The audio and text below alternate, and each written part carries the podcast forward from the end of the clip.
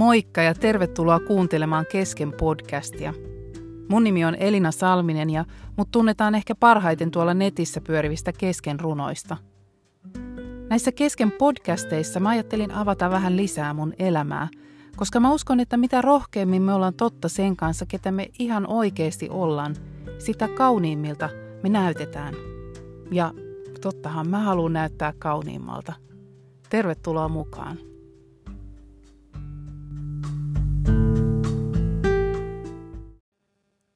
Tässä podcastissa mä ajattelin puhua vähän kiintopisteestä, eli siitä pisteestä, joka me löydetään jostain sieltä meidän edestä, johon me kiinnitetään meidän katse ja, ja me pysytään sen avulla pystyssä horjumatta, kaatumatta. Muistat varmaan sen, kun joskus oot ollut jollain jumppatunnilla ja siellä loppuvenytyksissä tai muualla on sanottu, että etsi kiintopiste ja saat zoomannut sun katseen johonkin sinne jumppasalin viivoihin tai, tai seinille ja löytänyt sieltä jonkun, jonkun semmoisen kohdan, mitä sä tuijotat ja, ja sit sä pysytkin paikoillaan.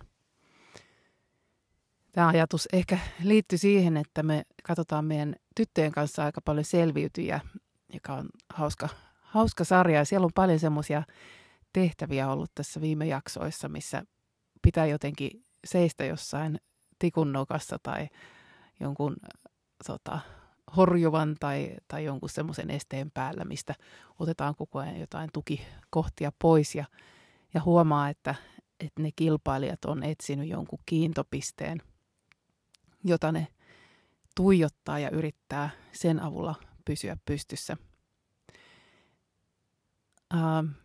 Tämä kiintopisteajatus ehkä itselle tuli myös siitä, että, että tota, mulla on ollut vähän jotenkin semmoiset horjuvat ajatukset tässä viime aikoina. Tuntuu, että on ollut niin hirveän monta ranskalaista viivaa päässä, ehkä liittyen ihan käytännön syistä siihen, että meillä on ää, meidän toisen tyttären ylioppilasjuhlat tässä keväällä ja, ja näin niin kuin äitinä ja järjestäjänä siihen liittyy monta pientä asiaa, varsinkin nyt tällaisena koronakeväänä paljon semmoisia asioita, jotka on vielä ollut niin kuin epäselviä, että voidaanko pitää juhlia ja, ja eikö voida. Ja mä oon vähän semmoinen sen tyyppinen ihminen, että, että mä niin kuin rupean stressaamaan kaikista tämmöisistä jutuista tai mulla pyörii semmoisia listoja päässä ja, ja tota, ää, yksi ilta huomasin, että mä en mennyt saada unta, kun mä mietin vaan jotain suolasten piirakoiden reseptiä, et cetera, ja, ja miten nyt ja kuinka paljon ja milloin ja missä ja ketä. Ja,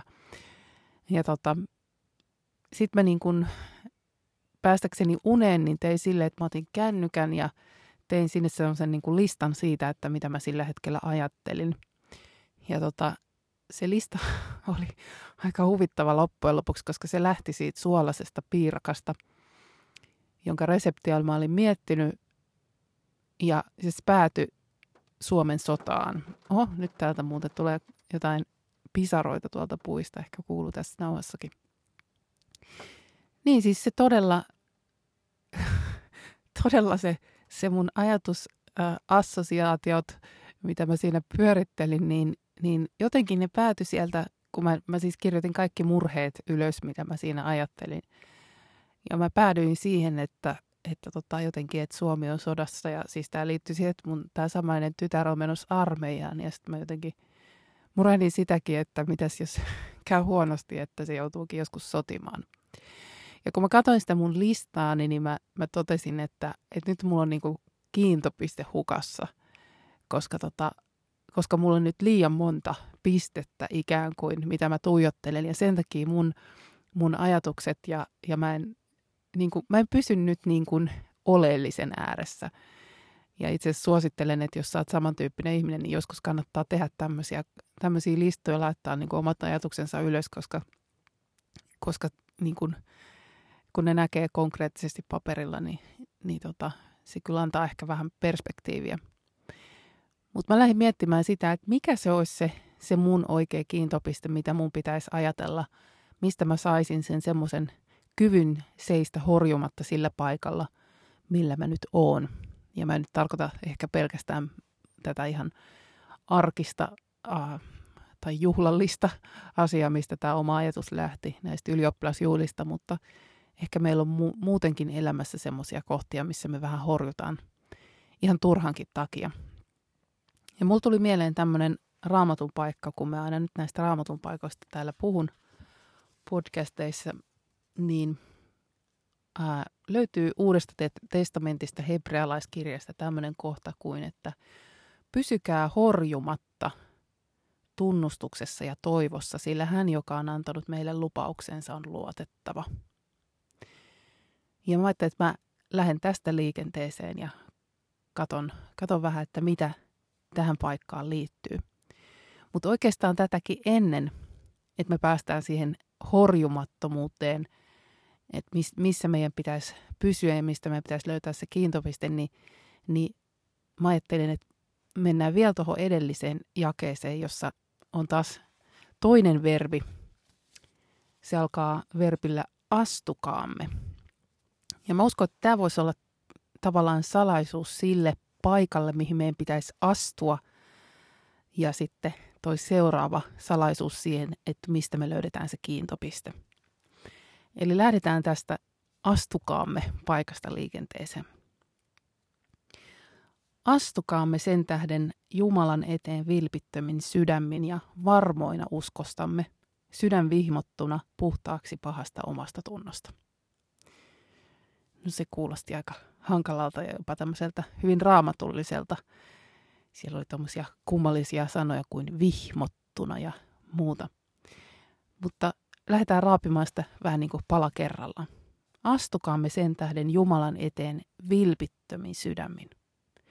Toi vilpitön on mun mielestä tosi hieno sana. Meille varmaan tulee siitä paljon jo mielikuvia, mitä, mitä se tarkoittaa. No sehän tarkoittaa tietysti semmoista aitoa, rehellistä, jotain sellaista, jolla ei ole taka-ajatuksia, joka on niin kuin totta. Mä uskon, että me jokainen tykätään ihmisistä, jotka on vilpittömiä. Ne on jotenkin niin kuin vaan rehellisesti sitä, mitä ne on. Ja tämä olisi se paikka, miten, tai se, se tapa, se mieli, miten meidän pitäisi tulla Jumalan eteen. Vilpittömin sydämin. Eli niin, että meillä ei ole, ei, ei ole tavallaan turhia taka-ajatuksia. Meidän se sisäinen maailma ja se meidän ulkoinen maailma on sitten samaa. Aika paljon tämmöiseen niin kuin uskonnollisuuteenhan liittyy sitä semmoista niin kuin ulkoista. Niitä ulkoisia äh, rituaaleja, ulkoisia tekoja ja ulkoisia jotenkin suorituksia niin kuin Jumalan eteen tullessa, että me tavallaan jotenkin ostetaan sitä, sitä Jumalan niin kuin hyvää itsellemme jollain semmoisella hyvällä, mitä me tarjotaan vähän niin kuin vaihtokaupaksi. Koska se on meille niin kuin ihmisille aika sisäsyntyinen ja luonteva se semmoinen oravan nahka kauppa. Ja sitä me tehdään ehkä vähän Jumalankin edessä. Mutta se, mitä, miten meidän tulisi mennä Jumalan eteen, niin olisi vilpittömin sydämin. Eli ilman mitään esittämistä, ihan, ihan vaan rehellisesti silleen niin kuin me ollaan. Ja toinen seikka, mitä meidän pitäisi astua siihen, olisi varmoina uskostamme. No tässä kohtaa nyt varmaan saattaa joku, joku kuulijoista ajatella, että no mä en ole nyt ainakaan varma uskosta ja mä en, mä en ole varma, että onko mulla ollenkaan uskoa tai, tai ainakin sitä on ihan sairaan vähän. Mutta se on oikeastaan aika lohdullista, että raamatus puhutaan siitä, että, tai Jeesus sanoi, että, että jos teillä olisi sinapin siemenenkin verran uskoa, niin te voisitte siirtää vuoria. Eli sinapin siemenhän on semmoinen tosi, tosi pieni siemen. Niin ajattelepa siitä vaikka vielä joku mikroskooppisen pieni osa, mitä ei ehkä silmillä edes näe, niin jo sellaisella pikkusella, pikkusella hitusellakin uskoa varmaan niitä meidän omia kukkuloita voisi siirtää. Ei ehkä vuoria, mutta ainakin niitä pieniä möykkyjä, jotka on siinä meidän edessä. Eli sulle ei todellakaan tarvitse olla paljon, paljon uskoa, mutta sä voit ottaa sen sun ihan millin kokoisen uskon ja sen kanssa astuu Jumala eteen vilpittömin sydämin. Ja sitten siinä on vielä tämä kolmas, sydän vihmottuna puhtaaksi pahasta omasta tunnosta. Tuo vihmottuna on niin niin tommonen, tommonen jotenkin raamatullinen sana. Tuossa mä katsoin tuossa ihan uusimmassa raamatun käännöksessä oli sanottu, että ihan reilusti vaan, että omatunto verellä puhdistettuna. Eli tähän nyt, tässä viitataan nyt siihen Jeesuksen sovitustyöhön, joka tapahtui siellä ristillä pääsiäisenä, jossa meidän synnit vaan annettiin anteeksi ihan sillä, että, että me pyydettiin sitä anteeksiantoa Jumalalta. Ja se on niinkin yksinkertaista, että, että me sanotaan vaan, että hei, että voiko sä puhdistaa mun sydämen, sydämen siitä, siitä liasta, mitä, mitä siellä on. Ja mehän kaikki varmaan tunnistetaan, että ei me nyt ihan, ihan puhtosia täällä olla, vaikka kuinka haluttaisiin olla, haluttaisi olla vilpittömiä ja, ja tota, kaikin puolin hyviä, mutta kyllä tämä elämä on meihin jokaisen jättänyt jälkeensä, jota, jota tota, me kannetaan. Tuossa käytetään sanaa omatunto, joka on meille kaikille tuttu, mutta tota, toisaalta aika abstrakti. Mä katsoin, että mitä, mitä ihan Wikipedia sanoo omasta tunnosta. Sanottiin, että siellä on omalla tunnollaan neljä tällaista merkitystehtävää. Se voi olla käskevä, tämmöinen aktiivinen, täyttöön paneva tai konkretisoiva. Se voi ohjata ajatteluun, tietoon tai pohdiskeluun. Ja silloin tämmöinen vartioiva, uhkaava tai katumukseen liittyvä merkitystehtävä. Nyt mä sanoin noin niin epäselvästi, että ei varmaan nyt selvinnyt, että mikä niistä oli yksi, kaksi, kolme ja neljä, mutta olisiko se ollut niin, että se ykkönen oli se käskevä, sitten oli kakkonen toi aktiivinen – täyttöön paneva tai konkretisoiva. Sitten oli kolmas ajattelun ja tietoon ja pohdiskeluun liittyvä. Ja neljäs oli tuo vartioiva, uhkaava tai katumukseen liittyvä merkitystehtävä. No joka tapauksessa sanotaan, että oman tunnon olemassaolo me havaitaan useimmiten silloin, kun me kadutaan jotain tekoa tai tekemättä jättämistä. Ja kyllä me kaikki varmaan tunnistetaan se semmoinen oman tunnon kolkuttelu tuolla, tuolla sisällä ja hyvä niin. Raamattu puhuu siitä, että, että yli kaiken varottavan varjelle sydämesi, sillä sieltä elämä lähtee. Nykyisin puhutaan paljon siitä, että sydän sanoo tai, tai niin kuin mun sydän vaan sanoo näin. Ehkä just siksi meidän tulisi, tulisi pitää se meidän sydän puhtaana ja varjella sitä, sitä meidän sydäntä tai sitä meidän omaa tuntoa, jotta me voitaisiin tehdä hyviä päätöksiä, koska kyllä me tiedetään, että, että välttämättä se sydän ei sano aina ihan oikeitakaan asioita. On maailmassa paljon ihmisiä, jotka on tehnyt hurjaa tekoja niin, että, että niillä on vaan omatunto ollut täysin kylmä tai, tai sydän on ohjannutkin ihan, ihan väärään. Eli, eli olisi tärkeää, että me pidettäisiin se, se meidän omatunto puhtaana. Ja puhtaana myös, myös Jumalan edessä. Eli summa summarum, niin meidän tulisi siis astua Jumalan eteen vilpittömästi sydän, ää, vilpittömin sydämin ja varmoina uskostamme sydän vihmottuna puhtaaksi pahasta omasta tunnosta. Ja jos me nyt ajateltaisiin, että se olisi se meidän paikka, mihin me astutaan, niin mennään sitten siitä siihen kiintopisteeseen, mitä me sitten katseltaisiin. Eli se paikka siis jatkuu näin, että pysykäämme horjumatta tunnustuksessa ja toivossa, sillä hän, joka on antanut meille lupauksensa, on luotettava. Pysykäämme horjumatta, pysykäämme kallistumatta tunnustuksessa ja toivossa. Ja erityisesti mä uskon, että, että se meidän kiintopiste, mitä meidän tulisi katsoa, on se toivo koska se, sen toivon taustalla on se ajatus, että hän, joka on antanut meille lupauksensa, on luotettava. Mä en tiedä, kuinka tärkeä piirre sulle on luotettavuus tai, tai uskollisuus, se, että pitää lupauksensa. Mulle se on ihan hurjan tärkeä. Se menee ihan niin kuin semmoisiin ykkös, ykkösprioriteetteihin, mitä mä arvostan – Eli luotettavaa henkilö, joka osoittaa olevansa uskollinen liiketoimissa, komentojen ja virallisten tehtävien suorittamisessa. Tästä tulee vähän ehkä tämmöinen niin kuin, jotenkin armeijatermi mieleen, mutta jotenkin semmoinen, semmoinen luotettava, joka pitää sanansa. Ja Jumalasta sanotaan, että Jumala on nimenomaan tämmöinen luotettava. Hän pitää sanansa. Ja se tarkoittaa sitä, että itse asiassa raamattu, ää, raamattuhan sanotaan, että raamattu on Jumalan sana. Eli kaikki, mitä sinne on kirjattu, sinne on kirjattu ihan mielettömän paljon kaikenlaisia hyviä lupauksia, niin hän pitää sanansa, eli hän, hän pitää ne lupauksensa, mitkä hän on luvannut. Ja ehkä meidän on vaikea uskoa sitä, sitä Jumalan, niitä Jumalan lupauksia, ellei me muisteta tai ellei meillä ole jotenkin syvä luottamus siihen, että Jumala on hyvä. Että ne hänen suunnitelmansa ja hänen lupauksensa on hyviä. Koska helpostihan me niin horjahdetaan ajattelemaan, että, että Jumala on semmoinen, että sillä on joku koulutusohjelma meille koko ajan. Että se on semmoinen, niin kuin, että no ehkä siellä on niin kuin, taustalla joku niin kuin, kaunis ajatus, mutta tässä päällä on niin kuin, semmoinen hirveä kidutusleiri, että taas niin kuin, vähän joku semmoinen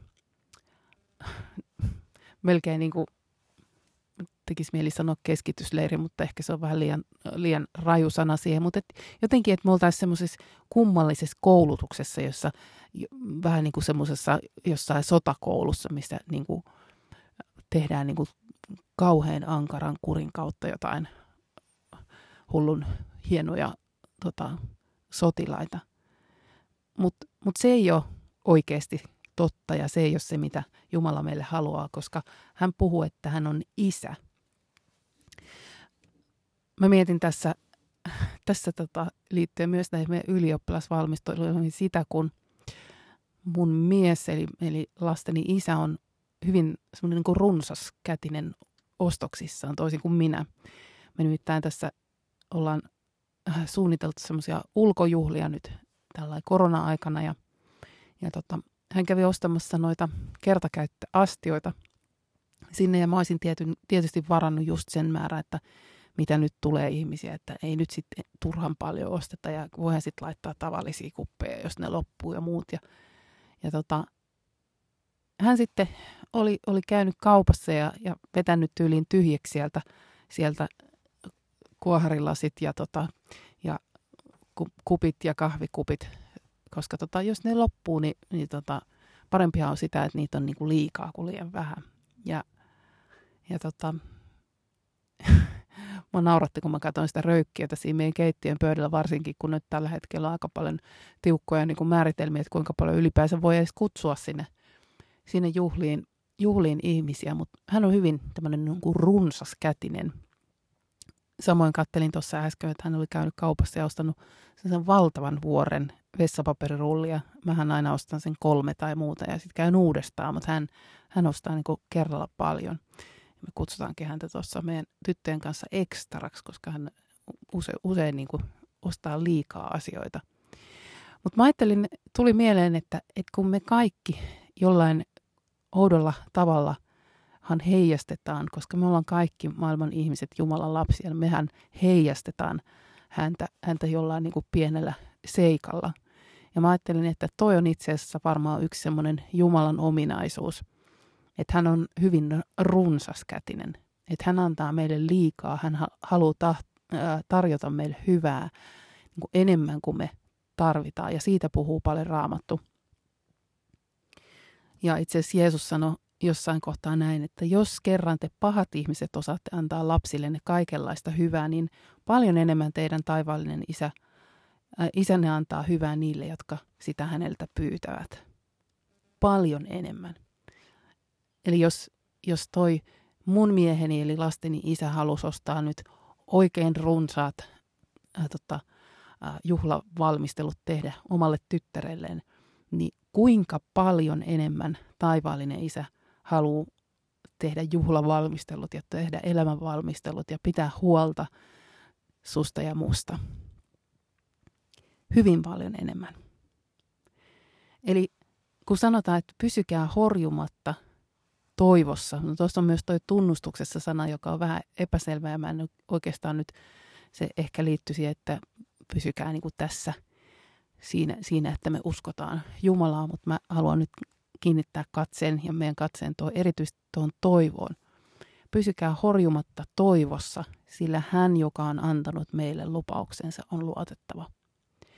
Eli kun me etsitään sitä kiintopistettä, niin me voidaan katsoa sitä toivoa. Se on se yksinkertaisuudessaan se toivo, se piste, joka meidän tulisi ottaa silmiemme eteen. Ja toivo siksi, että se, joka on luvannut pitää meistä huolta, on luotettava. Ja oli se sitten niinku minkälainen kohta, missä sä heilut, tai minkälainen äh, puupukki, minkälainen myrsky, mitä, mitä on sun ulkopuolella tai sun ympärillä, niin eti se toivo, eti se, se kiintopiste, mitä sä katot. Ja muistuta itsellesi uudelleen ja uudelleen, että et Jumala on luotettava. Että Jumala haluaa mulle hyvää. Ja kun me katsottiin niitä selviytyjä, niin, niin siinäkin oli mereltä puhalsi kauhea tuuli ja niillä oli kylmä, kun ne, ne seisoi siellä. Ne seisoi monta tuntia siellä, siellä tota niiden puu, puupukkien päällä. Ja ehkä meillä on joskus sellaisia tilanteita, että, että, että me ollaan siellä niin kuin oman elämämme keskellä niissä myrskyissä, mitä siellä ikinä onkaan. Ja meillä on kylmä, me, me ei päästä siitä mihinkään eteenpäin, me ei niin kuin ikään kuin liikuta, koska useinhan me, me haluttaisiin, mehän lähdetään ha, niin kuin haromaan sitä toivoa ja sitä, sitä jotain sieltä meidän ranskalaisviivalistoista ja, ja sitten me ehkä eksytäänkin, niin kuin minäkin eksyin omassa ajattelussani ihan hakoteille. Mutta ehkä se meidän juttu olisikin se, että me vaan astuttaisiin sille oikealle paikalle. Me suostuttaisiin olemaan siinä paikalla, missä me nyt tällä hetkellä ollaan. Ja me voitaisiin vaan vilpittömiä sydämin seistä siinä, siinä tietään, että me ollaan varmoja siitä meidän pienen, pienen pienestä uskosta ja, ja meidän, meidän hyvän puhdistetun oman tunnon kanssa. Ja löytää se kiintopiste, se toivo siitä, että, että Jumala on luotettava, Jumala on hyvä, Jumala on hyvä isä, joka haluaa lapsilleen, eli minulle ja sinulle paljon hyvää, vielä paljon enemmän hyvää kuin me osataan koskaan pyytää tai edes ajatella. Siinä on mun kiintopiste tälle loppukeväälle ja, ja tota, toivottavasti siitä jatkoonkin. Ja ehkä siinä voisi olla kiintopiste myös sulle. Hauskaa päivää.